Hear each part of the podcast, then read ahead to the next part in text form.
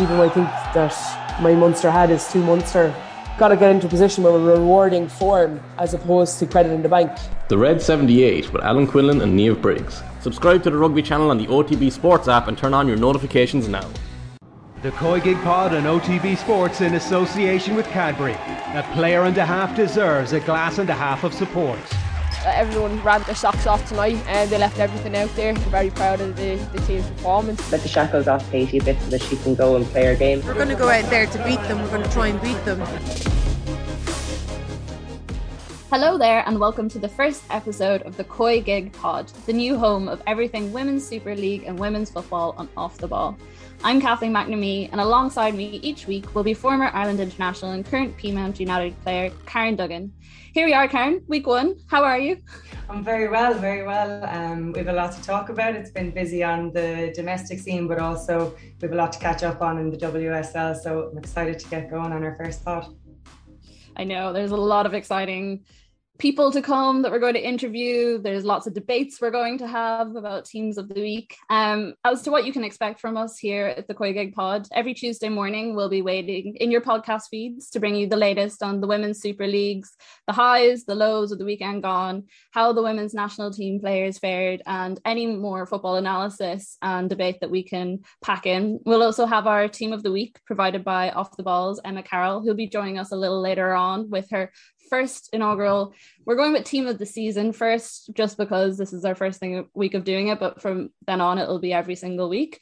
And we'll also feature an interview with some of Ireland's key figures in the world of women's football. We're very excited today to be joined by Birmingham and Ireland's Lucy Quinn. Really looking forward to talking to her, especially uh, just coming off the international break and all the exciting things she's done in the last couple of weeks. The COYGIG pod is on OTB Sports in association with Cadbury FC, official snack partner to the Republic of Ireland women's national team. Karen, I suppose best thing to do is just to dive straight in. For anyone who's just stumbled across us and maybe is just learning a bit about the WSL and Irish women's football, what has the league got to offer? Well, what it has to offer is a lot of obviously skill and, and all the rest of it, and we say that um, about any team that we we see on telly. But in terms of the women's game, I think you'd be surprised by the amount of, of grit and determination you'll see from the teams. Too often, we're used to watching our Premiership footballers rolling around the place. You won't see as much of that um, but you will see really, really dogged affairs. You're going to see a tight title race this year. In particular, we see Arsenal and Chelsea have gotten up to a fantastic start. And we also have a surprise package of Spurs in the mix as well, which I don't think anyone saw coming. But four wins out of five has been a phenomenal start from then. So um, there'll be plenty of ups and downs as the league goes on. But at the moment, you just have to admire um, the start that Arsenal have had. It's been flawless. And I think there's plenty of people um, across the water and here where Katie McCabe is, is the first name off their lips when you think about women's football at the moment. And that's not just domestically in Ireland, it's because of the impact she's having in Arsenal and in England at the moment. Yeah, I think Arsenal fans and Spurs fans will both be happy that their women's teams are performing quite well this season, considering how the men's seasons tends to go. And you mentioned Arsenal there, and I suppose one of the things about Arsenal is they've always been this massive presence in English football. They have like their record FA Cup holders. I think they have 14. Next closest team has eight. They were winning all the titles all the way along. And then in the last couple of seasons, you had Chelsea, you had City coming in, spending all this money and kind of overtaking them a little bit. And I know last season Arsenal did this review into how they were basically running the team that a lot of players were getting injured when they shouldn't have and it's really paid off for them this season i mean they're unbeaten apart from the 4-1 against Barcelona in the Champions League. Again, probably well, the best team in Europe considering they won the Champions League last year. Um, but what it has it been so far this season about Arsenal that's impressed you? They've new manager Jonas Eidevall come in. I think a lot of people say he's changed a lot, but what what in specifically have you been most impressed with? For me, what I'm most impressed with is their their versatility and and the way they can use their bench. You've got Mana Iwabuchi coming in, you've got Tobin Heath, and then everyone's talking about Katie McCabe's versatility because she's played right side, left side, left back. Um, they play different systems, and centre to that has been Kim Little and some of her performances, and she's back in real fine goal scoring term. He's freed her up. Um, and that's because he's got Leah Williamson in fantastic form. Um, she's not just contributing at the back, she's getting up and scoring headers as well. I've just been really impressed by, by how he's been able to use his squad. I know people have commented that Chelsea are looking a little bit tired, and obviously they had that Champions League run, they're stacked with internationals, but Arsenal look fresh. Um, and I think that as we go through the season will be how these top teams use their bench because Arsenal and Chelsea can afford to to kind of um, play with their teams a little bit more than than teams lower down the table who don't quite have that strength and depth. Definitely, it's something Arsenal have struggled with in the past, and I remember even Arsenal signed uh, U.S. Women's International Tobin Heath this summer massive signing, great player. And I remember seeing some people saying, like, why bother signing Tobin Heath? We already have all this forward firepower. And I was watching these people going, would you not want Tobin Heath or that option on your bench, Stephen? Because as well with the age she is, she's get like at the farther end of her career. She's probably not going to be playing 90 minutes every week like some of the other players. So to have that option come on or to have her on for the first half is such a great like chance to pull off your bench. And I think with the way Jonas Eidevall has been using his team, he's much more willing to swap players around. Players aren't playing the same amount of minutes that they were in previous seasons. Well, apart from Katie McCabe, who I think is playing like 90 minutes every week, but generally, yeah, generally they seem to be swapping a lot more and maybe not focusing on the possession as much. They seem playing off the ball and making them comfortable with doing that. Um, so it's definitely it'll be interesting to see where they go. See, And then a few days later, they have the second leg against Barcelona at the Emirates in the Champions League. So some big matches coming up for them. Yeah, big matches, and of course they'll have the bit between their teeth for the Barcelona game. Um, they're obviously going to be hurt by that because they do see themselves as the best team in England and, and they don't feel like there's a, a gap between the WSL and, and the Spanish league. And I think we'd all agree with that, that the WSL has grown in such a way and it's attracting players like your Tobin Heaths. And you want those kind of people in the league, you want them in your squad because they've seen it all, they've done it all, they bring experience. I don't think anyone would say, why are Man United, uh, why do we offer Edinson Cavani another year contract? Because players like that they can still run they can still contribute something and their game intelligence. If when you're training day, in day out with people like that it helps bring players on. Um, and they're still a relatively young squad. They still have people who still have to learn and having people like her in and around the squad is only going to help that. Hmm. And you alluded to it slightly earlier, but one of the other big storylines of the season so far has been Manchester City uh, their injury list, their choices in where they're playing certain players, the positioning. Again, another heavy defeat for them at the weekend. They lost to Chelsea 3 0 in the FA Cup semi final um, at home as well, which is somewhere historically that Chelsea have gone and found it very, very difficult to win. Do you think that Gareth Taylor is the right man for the job and at this stage? Obviously, they didn't qualify for Champions League either. So he literally they just have the league, and even that's not going particularly well for them. No, they are. They're at a low ebb. Um, I think it's the worst run of form they've had since they became a professional club, and obviously they were so good for so long. But you do have players who want to play a different style of football who are maybe better suited to the WSL. And like you say, their injury list has been low.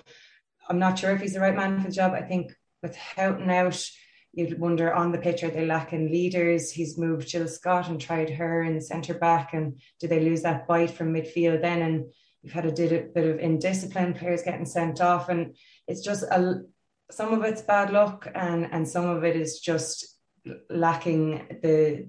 They just aren't at the same level, you know. It's it's hard to it's hard to put your finger on what is happening. Is it fatigue for being so good for so long? Um, is it just not being adaptable? I think not being adaptable is hurting them. I don't think they have the same options that Arsenal and Chelsea do have. And when you have one or two leaders out of the team like that, it's hard to dig yourself out of that. So the sooner they get those injuries um, sorted, the better. Because, like you say, it's something that hurt Arsenal in previous seasons. They've sorted that out, um, and that's definitely what they need to to start looking at now. Because if anyone said to you after five games they'd be ninth, just above Reading, Birmingham, and Leicester, you wouldn't put them in the bracket with those kind of teams. You just don't expect to see it.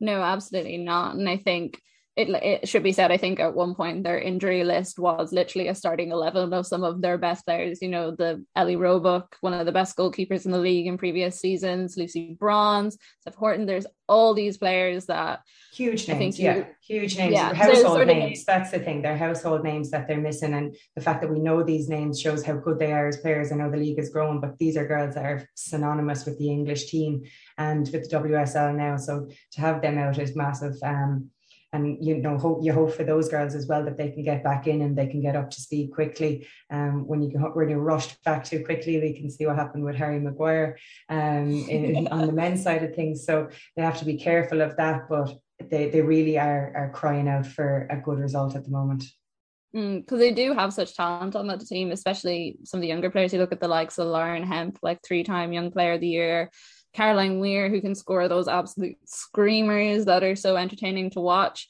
Yeah. Those are one of the things I think about City, especially coming up to next summer, is I know quite a lot of the players on the team are going to be out of contract soon. So poor results, not making Champions League football, teams like Arsenal, Chelsea, Barcelona, Lyon, even further afield sniffing around could really harm them later on in the season.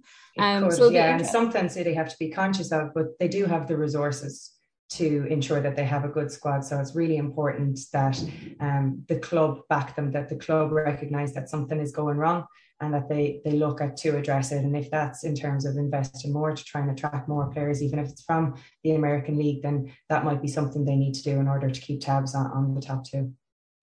Yeah, because they saw such success with that last season with uh, Sam Mewis. So I know a lot of a lot of Rose Lavelle fans were a bit upset about her not being played or uh, played in the positions that they thought she should be played in. So it'll be interesting to see if the US will let them take any more of their national players. uh, yeah, they'll definitely be keen not to let any more go. But um, I think we will start to see it. I think the WSL is, is starting to attract more and more players, and obviously the way America works is completely different, where the focus is always on the national team first and foremost. But the game is becoming very, very professional now. Some of these hurt girls are on big contracts, and and it's going to be hard to compete with that. Mm. And obviously, it is early in the season. We're five games in, but it is, it is a relatively short season as well compared to other places. Mm-hmm what looking at the teams that are competing, do you think it is going to be a shootout between chelsea and arsenal for that title i know we mentioned spurs are performing quite well but probably don't have the depth that they might need to go all the way although they won't have big competitions like champions league as well which can sometimes benefit teams in league runs yeah, I think that um, it will be Arsenal and Chelsea because I think that the teams that have traditionally been doing well have had a top inform striker, and those two teams seem to have three top inform strikers at the moment. So um, I think feel like Spurs and, and United, we, United are obviously improving, um, and obviously they've gone from second division up, and it's good that they're holding their own, and they'll be looking to compete. They don't have that recognised out and out striker. They're playing Ella Toone kind of in that very trendy false nine position. Um, so I think that just based on form of strikers and, and how mean those two defenses can be, the likes of Magdalena Eriksson, we were lucky enough to see her live in action in Tallaght Stadium and God, she gave a display that night. She was so calm and, and Leah Williamson, say for Arsenal, they they've quality in both areas of the pitch. Um, and I just don't feel like the other teams have that depth throughout the team and the squad to compete with them at this point. But like you say, it's very early days. Yeah, excited to see how it all unfolds. And I don't suppose we wouldn't be doing our fellow country women any justice if we didn't touch on a little bit a few of the international players that are playing over in England. Probably the easiest place to go to with that is Birmingham, Birmingham. because while they're not playing all that great at the moment, I think they're second from last in the league with one draw and draw, four yeah. losses yeah, one draw and four losses. Um, it's been it's been a difficult time for them, but they do have quite a big Irish contingent, and they have seen quite a lot of change with Scott Booth coming in, and also there's a lot of new players. Do you think this is a settling in period for them, or do you think there are kind of wider issues that need to be addressed over the season? Yeah, unfortunately, I think that Birmingham don't have the resources to compete. When you look at the likes of Everton, they were able to make some big signings. And I think that they'll be a team that, as the season goes on, you'll see that they'll click more. Whereas with Birmingham, I don't think they've been able to to add the same quality. Um, but it is great for us on on um, from an Irish point of view that we have so many girls gone over there now and they're training every day in a professional environment. they're going to have it, it really tough themselves and Leicester are going to have it tough and there's there's no denying that um but it's it served Louise Quinn well. We saw some really good performances from her. So, from a selfish point of view, the fact that they're having to do a lot of defending, Jamie Finn's up and down that pitch. She was phenomenal in the in the most recent game, the the win over Finland. She was up and down that pitch. So, it's reflecting well for us in Ireland. But in terms of Birmingham and how they're going to compete, I think it's going to be really really difficult for them. Yeah, I think it's been interesting hearing like Vera Pauw talk about it the last couple of weeks, obviously with the internationals, that even just from a fitness point of view, that even if these the team itself isn't performing massively well in the league. It's just the fact that they are competing at that level and they are competing against those sort of names. I remember it was something Louise Quinn actually talked about when she was over in Italy and how different the gap was between the league there and the sort of training levels and the competitive levels and even things like rehab and medical facilities compared to playing in the WSL. So obviously, the more players from a national perspective that we can get there, the better. And we seem to have quite a good little track over there. I mean, you look at someone like Katie McCabe and what she, I know she is like the player for us at the moment, but even that as an example to girls and women looking to play professionally is so great to have. Yeah, and you've got Louise Quinn and, and Niamh Fahey who have had such a long career and they've sustained it so well. So that's something that while some of the girls have gone over the likes of Emily Whelan and Eleanor Ryan Doyle, maybe they're not quite um, starters yet. That they're they're being blooded and they're getting the experience. They know the levels that they need to get to in order to um to become mainstays in the WSL, and that experience will stand to them no matter what. Um, we saw Leanne Kiernan, she dropped down um, to the, the second division and done the world of good. So it, it's going to open up more and more doors. And obviously, as, as a Peamount United player, I'm a bit, I'm a bit sickened, but it's uh, it's one of those things you're, you're happy for the girls because it, it's a massive opportunity. And it, Birmingham is a perfect place for them as well because they're going to have that support network of, of all of the the Irish girls there. And we're going to speak to Lucy Quinn a bit later, and we can talk about the the Irish contingent there, which I'm looking forward to talking to her about. But um, it's it's great opportunity for them no matter what. They're being exposed to some really really good quality so early on in their careers. Yeah, definitely. And it's even just nice to see the interest building here. I think, like, with people being able to see the WSL much more with the Sky and BBC deals, it's kind of fed down into the Women's National League, and people because they see the names that are going across and like where players started out. And then obviously we can actually watch the Women's National League on TG Ceathair and things now. So there's loads. It's all kind of almost coming up to a head at the same time. Maybe well, maybe it's not even coincidental. It probably is because they're so much more accessible, and even shows like this hopefully will raise a bit more of the profile. But it has been great to see, and it would be great as well if at the end of the season we did have someone like Katie McCabe lifting a few trophies and and getting a World Cup qualification.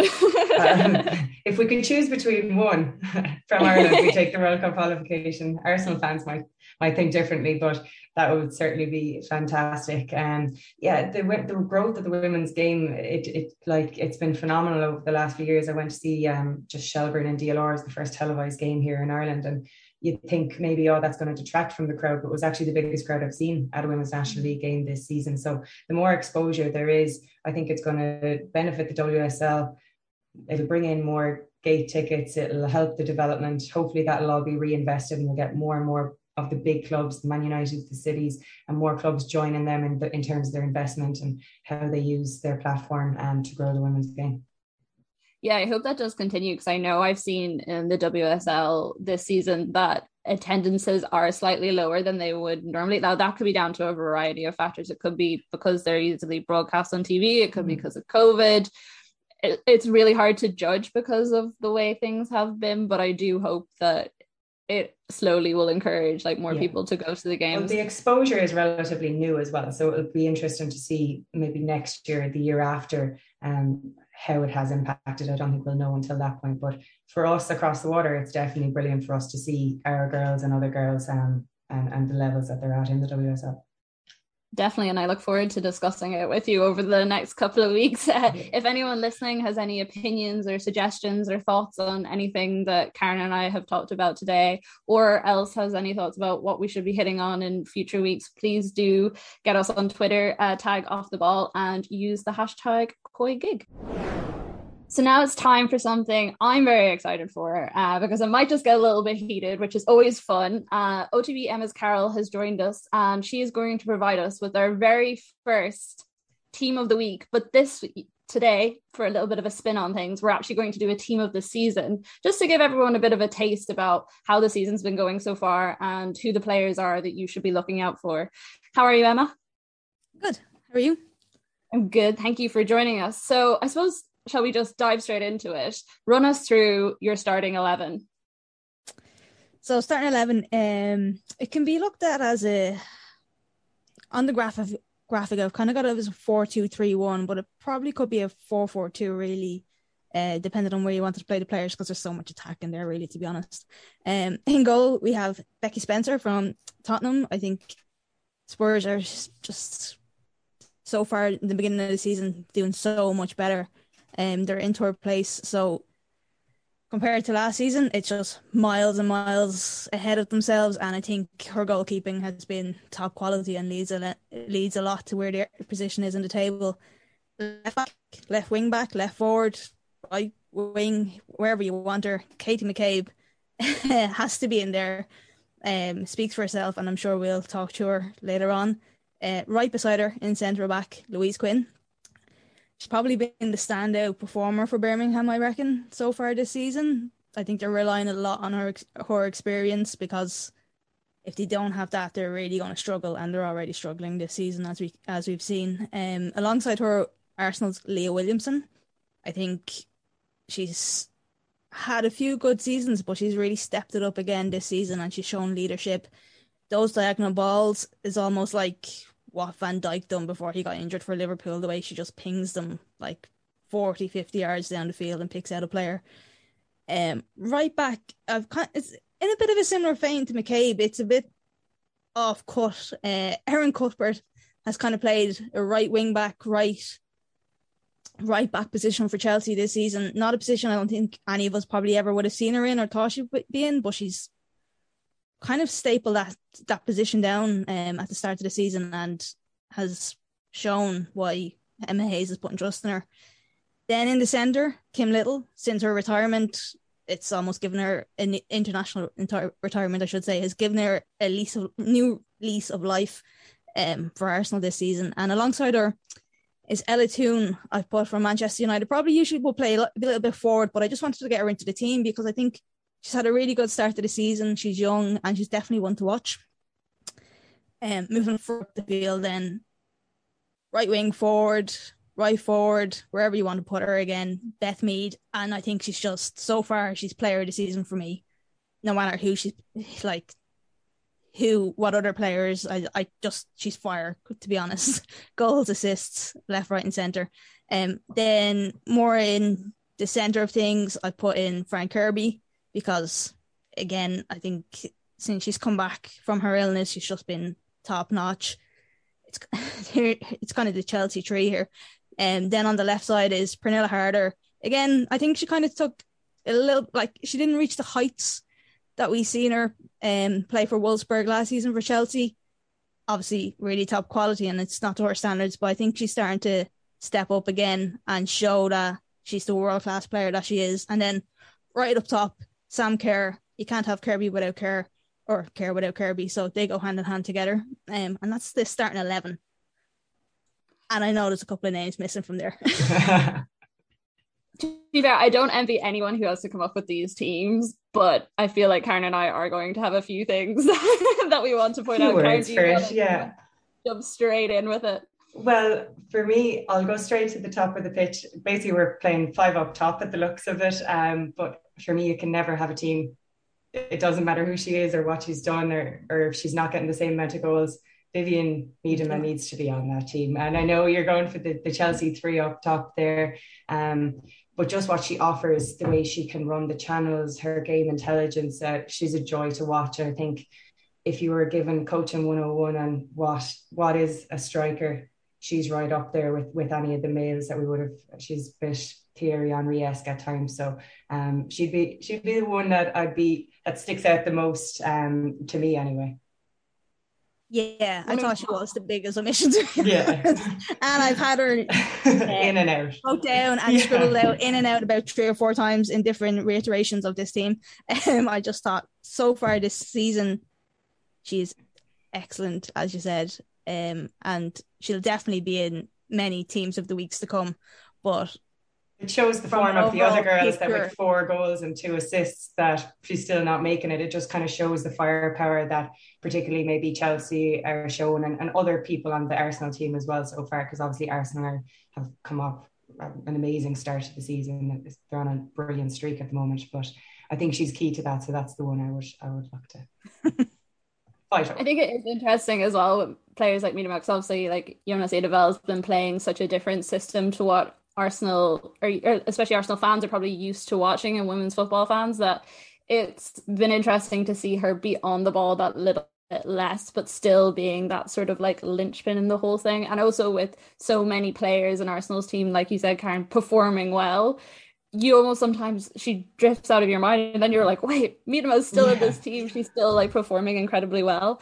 My one would have been, and this may, a few Irish fans may be questioning me on this one, but Louise Quinn as one of the best centre backs in the league. I do agree with what you said in terms of what she's doing with Birmingham this season. Definitely, they would be struggling massively without her. But I just think of players like Magda Eriksson and stuff, and like these world class players that the league have.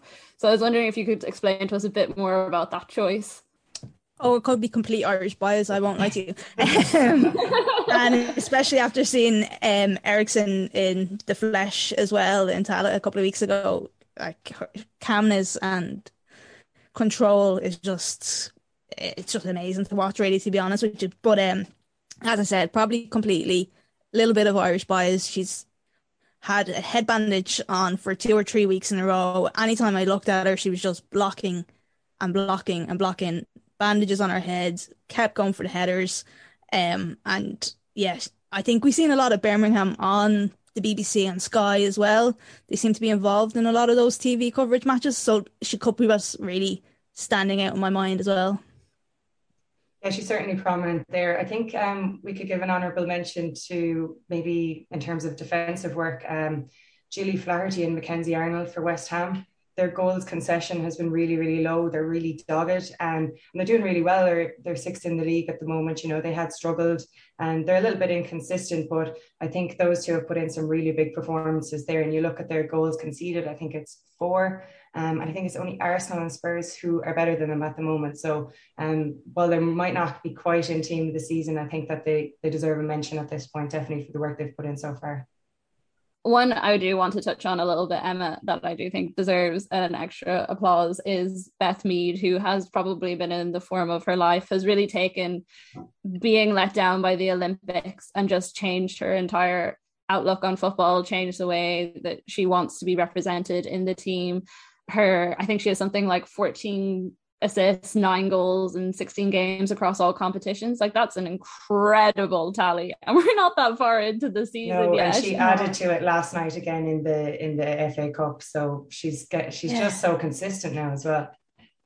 It, yeah, she's just I think she said she she likes to play angry and getting dropped has made her angry and oh my god if her managers want to make her angry more often. I'm sure they wouldn't mind if they're getting those results because you think Nikita Parris and Tobin Heath coming in would definitely be putting her under pressure as well. And then she, she's just stepped up to the plate and she must be doing it in training training as well for the coach to be actually putting her in the side. Um, and yeah, she, he has no reason to drop her at the moment the way she's performing.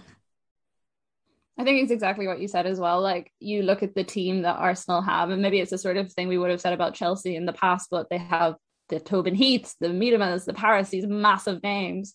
But we're talking about Beth Mead, even players. I know she plays up in defense, but uh, Leah Williamson, who like got the England captaincy, and her saying at the start of the season that she wanted to be known for more than her defending and her passing. And I think she's never scored more than twice in a season, and she's already done that this season and it's so interesting to see how Jonas Eidevall has kind of taken this Arsenal team and I don't know, just kind of like leveled every single little piece of them up to a higher standard.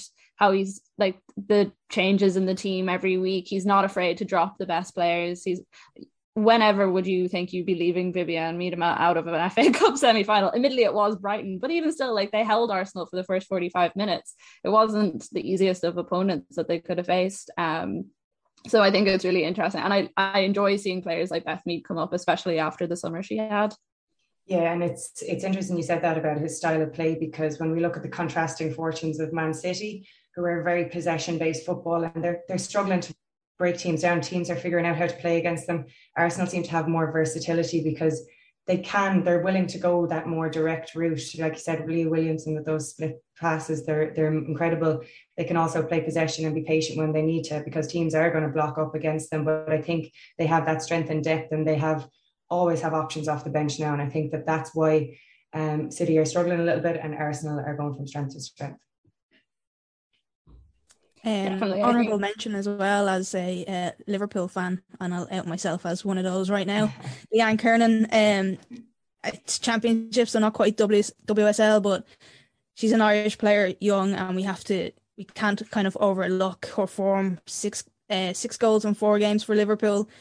Her goals have kind of come at a time where Liverpool's form have turned as well because they ha- didn't have the best start of the season, and you're kind of wondering oh my god, are they actually going to be able to push for that promotion? But they're up to second place now, and a lot of it is to thank for her goals completely. I've been so impressed with her. Uh, I've even said it a few times when we've been talking about Ireland games that I would love to see her a bit more involved in the national side, just because no other player, re- apart from maybe take Katie McCabe out of it, is in the sort of scoring form she is at the moment. So definitely deserves an honourable mention, and I feel like we might be doing a few of those over the rest of the season.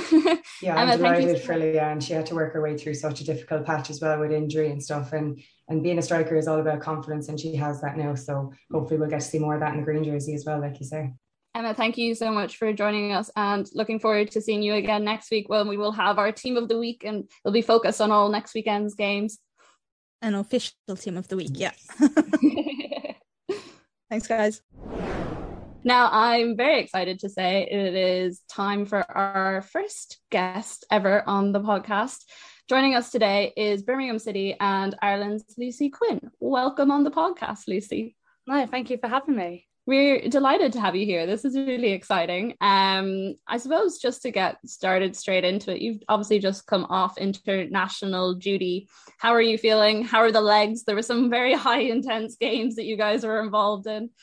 Yeah, yeah, no, I'm I am feeling a bit leggy if I'm honest. I think most of us uh, left our legs in Finland, so yeah, it's it's going to take a couple of days to maybe recover. Um, but yeah, obviously we came away with three points, which is is massive, and that helps a lot. And I suppose after looking back on the camp, it probably is what you would have expected to get from it. It was very successful, especially that Finland game. For you, and there's been a lot of talk as well recently about how this Ireland team has come along. I know you're kind of starting your journey with the squad. For you, what is it that's made this team so different the last couple of camps? Um, yeah, obviously it's it's fairly new to me. I've obviously known all about the girls and kept kept an eye on their progress for for years. Um, but I think knowing the players individually and, and knowing that the standard and the leagues around the world that they're playing in, um, we obviously knew that there was a fantastic squad there. Um, yeah, and just luck's luck would had it that we're on a very good run at the minute in in the past uh, two or three games that we've had. Um, so yeah, I don't know if that's just relationships and time together and time working with the manager that things have started to click. But yeah, it's also about uh, momentum a lot of the time in football, and we've seemed to have had a really positive game against Australia, um, and have had been meeting up in, with our national team regularly since then, and have just carried through that momentum. Yeah, I think momentum is, is a great word for, for what this team is building. And you're going into two games now um, Slovakia and Georgia, where you'll be expected to to kind of win. And I think that there's a real belief that you will win. Um, you yourself, you had to do a lot of selfless running in the last two games. I'm sure you'll be looking forward to hopefully getting a, a few um, more shots on target in the next game. So I guess my question is, um, have you thought of a better celebration in case you get a goal? Because I'm not sure about that first one. I really like your performances it. have been great, but I think that that's the only area I'd see room for improvement at this point. I really liked it. I don't know what you mean by that. Um, yeah, no, obviously there has been a lot of running, but that's just football. But then obviously that's international football, and that's something that you you have to do. And I've quite enjoyed it. But scoring a goal was something that I completely did not expect. So I think the celebration was maybe me blacking out. I'm not really sure what happened. I think if someone had said, you know, you would you would have a big part to play on your debut, um, yeah, I wouldn't expect to to score, and I think that's what that celebration was about. So, yeah, the shock of it, and I'll I'll definitely work on a better one for next time. And you say there about not expecting to have such a big involvement on your debut, but obviously you did. It was amazing, minus the celebration, which we could revisit at a later stage. But um, what is it like working with someone like Vera Pauw? Like, was she saying to you before you went into this game, you can have a big impact on this? You've worked so incredible because you have. You've worked really hard to get into that squad, and just even the paperwork to be involved mm. alone mm. has taken you quite a long time. What what was the sort of thing that she was saying to you before you made your debut? Yeah, to be fair, it was it was probably um, a confidence thing that started long before I even joined up with the squad. Um, we were having conversations. Vera and I have been have been in communication for a couple of years since she was appointed. Um, she would call me regularly and say, you know, where are we at with the process? You're someone that we really want to bring into the squad. You're someone that we feel can really benefit us in in certain places that we're missing at the minute. And obviously, hearing that from a national national team manager is is a massive confidence boost. And that's part of the reason why I was working so hard to get my application and paperwork over the line. Um, so yeah so then calling me into camp um, she was really excited to to have me there. She she was very open with that. And obviously again that gave me a massive confidence boost. And uh, yeah just provided me with an environment where I felt like I could I could go and really achieve something and, and play my best and yeah, so obviously when she put me in the starting lineup is a, a massive leap of faith on her part. Um, so yeah, I was just really glad that I could repay her with putting in like a strong performance, I suppose. Yeah, I think you you made a, a massive impact, and obviously senior international, it's it's the pinnacle. But you had some international experience. Tell me if I'm wrong. Reading your Wikipedia page, top goal scorer at the World University Games, best goalkeeper at the Women's Euro Beach Soccer Cup. Yeah. What's that about? yeah. So the World University Games was, yeah, it's like an Olympic Games for university mm-hmm. students, and it was probably the best experience I've had in my life. Just I would say this is one of the same things for myself. I haven't played in Ireland. Yeah, we got absolutely hammered by Great Britain. Uh, yeah, I'm older than you, but we got hammered by Great Britain. But it was still one of the best best experiences because yeah. it is like a mini Olympics. It was. It was unbelievable, and I'd never experienced anything like that before. Um, we went to the Olympic Village. It, you're a younger person, you're at university. Um, it was a part of the world that I was never going to get the opportunity to see any other way, in my opinion. Um, you meet students from all over the world with that common goal of sport or football, and it kind of just brings you all together. Um, so yeah, that was a really amazing experience. Obviously, I was at university in England, so I was representing GB. Um, but we played against Ireland, um, and a lot of the girls were playing for that team. So we've had chats over dinner in the squad about what an amazing experience that was. Um, obviously, I was playing for GB, which is uh, not the best thing, but, but obviously that's just the way it was. A few more yeah, goals and I'll forgive you. At least you um, went the right way. You yeah. Ireland then, so it's fine. You didn't I mean, like a Jack Grealish, Declan Rice sort of deal on us. well, yeah, it was obviously just where I was at university as well, so it's not really like a, yeah, it was just kind of circumstances, I suppose, but um, yeah, and then the the beach soccer thing is is yeah something that I get asked about a lot. Um, it was basically just the opportunity for us to a few of the girls from Portsmouth to to play beach soccer, which was just a great way of uh, keeping fit and traveling the world during the summer. Um, I did play in goal. It's obviously a, a, slightly different sport to 11 aside grass football. Um, but yeah, it was it was good fun, and I, and I really enjoyed that as well. And unfortunately, that was something that I couldn't continue when I went professional with grass football, but was a, an amazing experience just to go with your friends and again, yeah, see see different places in the world. So what you're telling us is that we don't need to start involving you in the Great Ireland goalkeeper debate that's been raging on the last couple of months. That you're, you're going to stick with where you are on the pitch. I think I would prefer to stick with where I am on the pitch. But, you know, if Vera or the girls say, "Look, we need you to go in goal," um, I'm not sure uh, all the keepers would would have uh, would be in favour of that. Um, but yeah, if it had to be done, then you do anything for the shirt, I guess. And you've just come back off that international duty, going into Women's Super League. It's been a bit of a tough season so far for um, Birmingham. How what's the atmosphere like around the ground? Yeah, um, obviously the the WSL is a, a massively competitive league, and it is just growing and growing every single year. And Birmingham this year are a, a, squad that are very new together, very young. There's not many girls that have experienced WSL football or professional football before. Uh, there's a new manager. So, yeah, it was always going to be a bit of a task. Um, it's, it's a league that's amazing. Anyone can go and get a result against anyone. And I think we still have a positive run that's going to come our way. We are going to get results. We are going to get points. We are going to get goals. It's just that. Uh, initial stage of, of gelling and figuring out how how we want to play. But the mood in camp is really good. Everybody enjoys being there. Everybody enjoys being together. And it's a fantastic experience for the girls that have never done it before to step out and play against players and teams and stadiums that we have been. So yeah it, it has been slightly difficult but this this league is never going to be easy. It doesn't matter you know how your squad has been prepared. So no, it is is very positive and exciting, and some of the some of the girls are really going to come into their own. Um, they're looking really impressive, and I can't wait to just see them keep developing. Yeah, and you're off the mark now. You got your, your first point. Obviously, Louise scored a screamer from one yard out to, to get you off the mark there. And you mentioned obviously there's new girls coming in, some of them being Elmer Ryan Doyle, Jamie Finn, um, mm-hmm. Emily Whelan. They, they've all recently joined who wouldn't have that experience.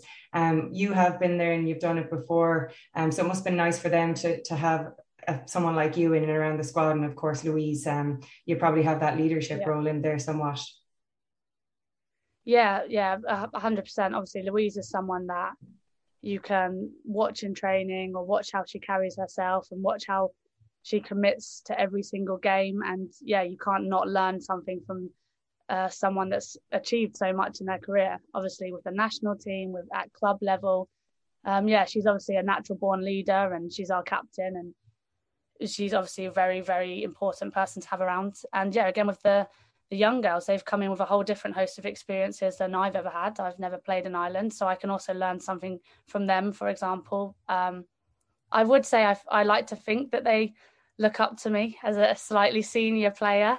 Um, but yeah, I'm not sure. Uh, yeah, we always have a bit of a, a, bit of banter and messing around. But yeah, no, I know that they they really value uh, the communication we have. Just just the same that I would uh, take advice or, or anything from them, really.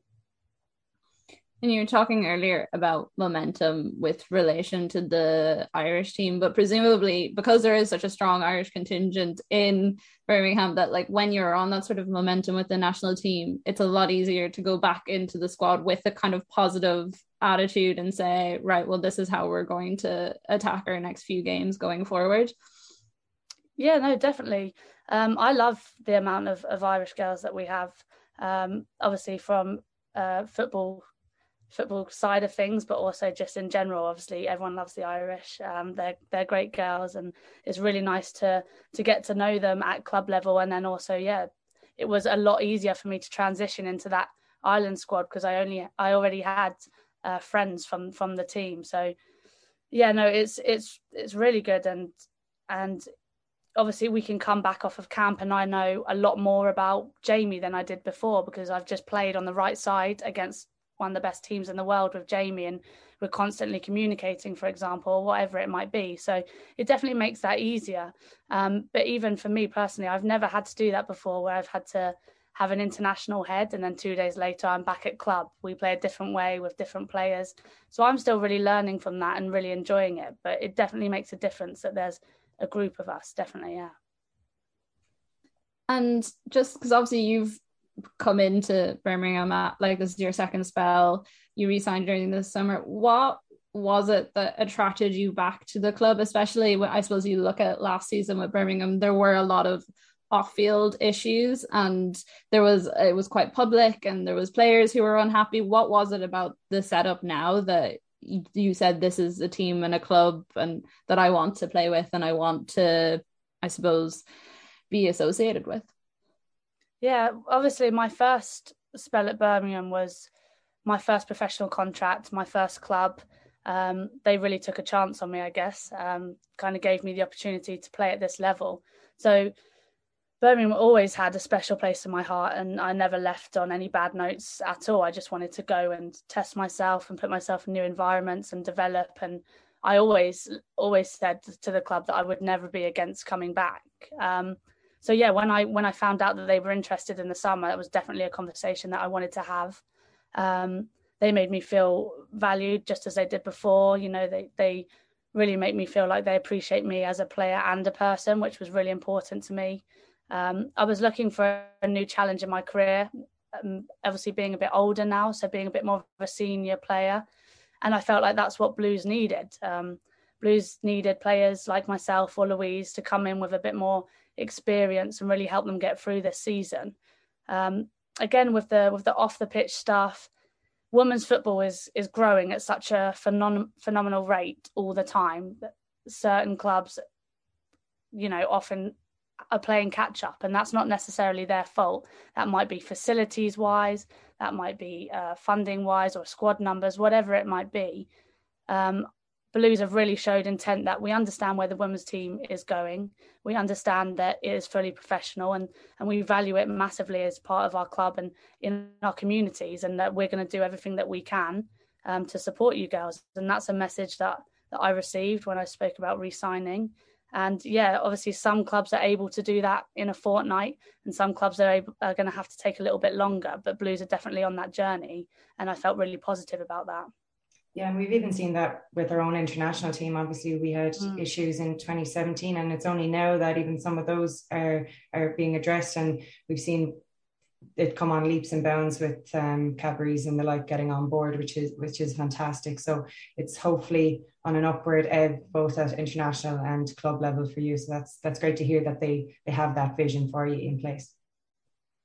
Yeah, no, they they definitely do, and, and yeah, like you say, it's it's getting to a point where uh, sponsors are coming on board and we're getting viewing figures and that are going through the roof and we're just getting more coverage in general and yeah like i said birmingham city has always been such a famous women's team you know i remember growing up the likes of kaz carney and just some of the players that have come through the club um, but yeah a, a lot's changing very very quickly and and the club want to move forward with the women's game and they've they've always felt that it just hasn't always been that easy definitely not. And I think especially with the WSL, it tends to be a league that's quite top heavy at times, and it doesn't really have that pull down effect. But things are changing now that that can also help with the process, and it's not just up to clubs. that There is things like the broadcast deal that will yeah, help make things more accessible. Um, I mean, I don't know how you feel about the fact that you're now and instead of just playing to a crowd you actually now have the opportunity to play for the thousands of people that have been tuning in every weekend to these matches. I mean there's been incredible viewership turnout so far. Yeah honestly it's, it's unbelievable. When you are growing up and you love football and you want to be a footballer you obviously dream of playing in front of thousands of people. You dream of the tv cameras and scoring in the stadium and sky sports and, and if i'm honest I really never thought that I'd see that during my career. I thought it wouldn't wouldn't happen on the scale that it has for for many years. Um, I thought there was always a market there for women's football, especially off of the the back of the Women's World Cup. We saw that viewing figures were very popular and everybody appreciated the game a lot more. They saw the girls as athletes just from every country. It really was great exposure for the women's game. Um, but yeah, honestly, I I didn't think that I'd ever see the day that I would be a professional footballer where I would be paid to go and do what I love, let alone to, you know, be sat eating lunch and have Sky Sports pop up with your name or your face. Or obviously, it's an absolute dream come true. And I'm really grateful of the journey I've had. I've experienced amateur football and semi professional football, and now obviously professional football with with massive exposure. And yeah, it's it's a career that I'll only get to live once. And yeah, it's been it's been an absolute dream. It's such a unique thing as well for for a lot of people to have gone through that journey from the before things were pro and to see where it's gone now and it's it's growing exponentially and, and it's only going to continue to do that and the, the investments are so important for that particularly for us we're watching sky sports over here so we're getting to see our girls and what they're doing across the channel and that's going to help like people playing in Ireland, it's going to increase participation, and hopefully, we'll get to see more and more people transition from our Women's National League in Ireland over to England when they are ready. And who knows, it might even trickle down to, to help us become semi professional in this country. I think that will be the ultimate goal, too. So, um, I think the exposure over there will have a knock on effect here, which is fantastic. Yeah, I 100% agree with that because we've seen the WSL model and, and, what it's done in England in terms of we now have a fully professional league. And yeah, it might be a bit smaller than the men's league at the minute, but obviously we talk about this momentum and the journey that women's football is on. And we've seen now with the championship, the majority, if not all of the clubs, I think now are, are full time or professional. And yeah, it's only a matter of time that we start to see that more. It's happening in Scotland, and then we want to see it happening in Ireland. And and absolutely, it's great that young girls can watch Jamie and Eleanor and Wheelo come over and think, oh, she's from a little town just down the road from me. Now she can go and travel or stay in Ireland and, and play football and yeah, and it be visible, which is obviously massively important and something that the women's national team have been fighting for long before I was involved. So yeah, it's great to see and hopefully it just it just carries on the way it's going. Mm. And to bring it kind of finally back the league and Birmingham and what can we expect from this team in the coming matches? I know you said that like there's a lot of players have come in, a lot of younger players, new manager. It's been a lot of shifting change. So what are the team targeting in the next couple of games? I think it's like Red and Aston Villa and maybe Chelsea coming up as the next yeah. three. Um, what can we expect from the team? Yeah, so we've got some we've got some big games coming up. Uh, obviously, the Aston Villa, the second City derby is is huge. It's huge to the players and to the fans. It's just part of football that we we really love. Um, so yeah, you're going to see a lot of hard work and a lot of heart and, and desire from the next few games. Um, yeah, we are we are all new together, but we've had more time, and you can definitely see that we're growing every game that we play. Um, obviously, off the back of West Ham, that was that was a big step for us just to to get some belief in some of the girls and you know some self confidence in themselves. So I think within the next couple of games, especially, um, yeah, we're going to see a lot more of us um, on the ball and, and going forward and showing what we can do. Um, I'm watching some of the players in, in training and they've just picked up things so quickly and they're just working so hard. And I'm excited to to see them go and get their rewards at some point in the near future. Yeah, to Definitely. have taken a point at West Ham was fantastic. And you're looking at Villa and Reading um, who are below them. So you, you certainly must have belief going into those games that you can get one, if not three points from them and build the momentum that you spoke about earlier. Yeah, no, definitely. It's it's important to to obviously come off the back of taking point of West Ham and say, look, girls, this is a team that were flying in form, and you've proved that we can go out and do it. That was a, a hearty performance. It wasn't always pretty, and obviously Louise scored with her feet, which I don't think any of us have ever seen before. um, so yeah, we can take a lot of confidence from that. But obviously, like I said earlier, the the league is so competitive. You never know who's going to go and get a result against who. And yeah, the girls should definitely look at the next two fixtures and think anything's achievable here if we go out and do our best. And yeah, that's hopefully um, what we'll take into the game and, and come away with points because we definitely deserve them. Well, thank you so much for joining us today, Lucy. Best of luck with the rest of the season and, of course, with the World Cup qualifiers. You know, Karen and I will definitely be watching and willing it on. For, we all Keep want an to eye out for that celebration. Yeah. we all want to be. I will. Honestly. I'll get working on that this evening because you're right. I couldn't even watch it back. It was yeah, just one of those things. I'll get practiced in. Um, that's it for us this week on the first ever COYGIG podcast on OTB Sports in association with Cadbury FC, official snack partner to the Republic of Ireland's women's national team. Karen and I will be back next Tuesday, ready to bring you all the biggest news and talking points from across the weekend's games. And of course, Emma will be back with us to give us her first team of the week. As we mentioned earlier, we will also be joined by Ireland and Arsenal's Katie McCabe to chat all things about her career. Thank you for joining us on episode one of the COYGIG pod. And thank you, Karen. Thank you. And we'll see you all next week. The COYGIG Pod and OTB Sports in association with Cadbury. A player and a half deserves a glass and a half of support.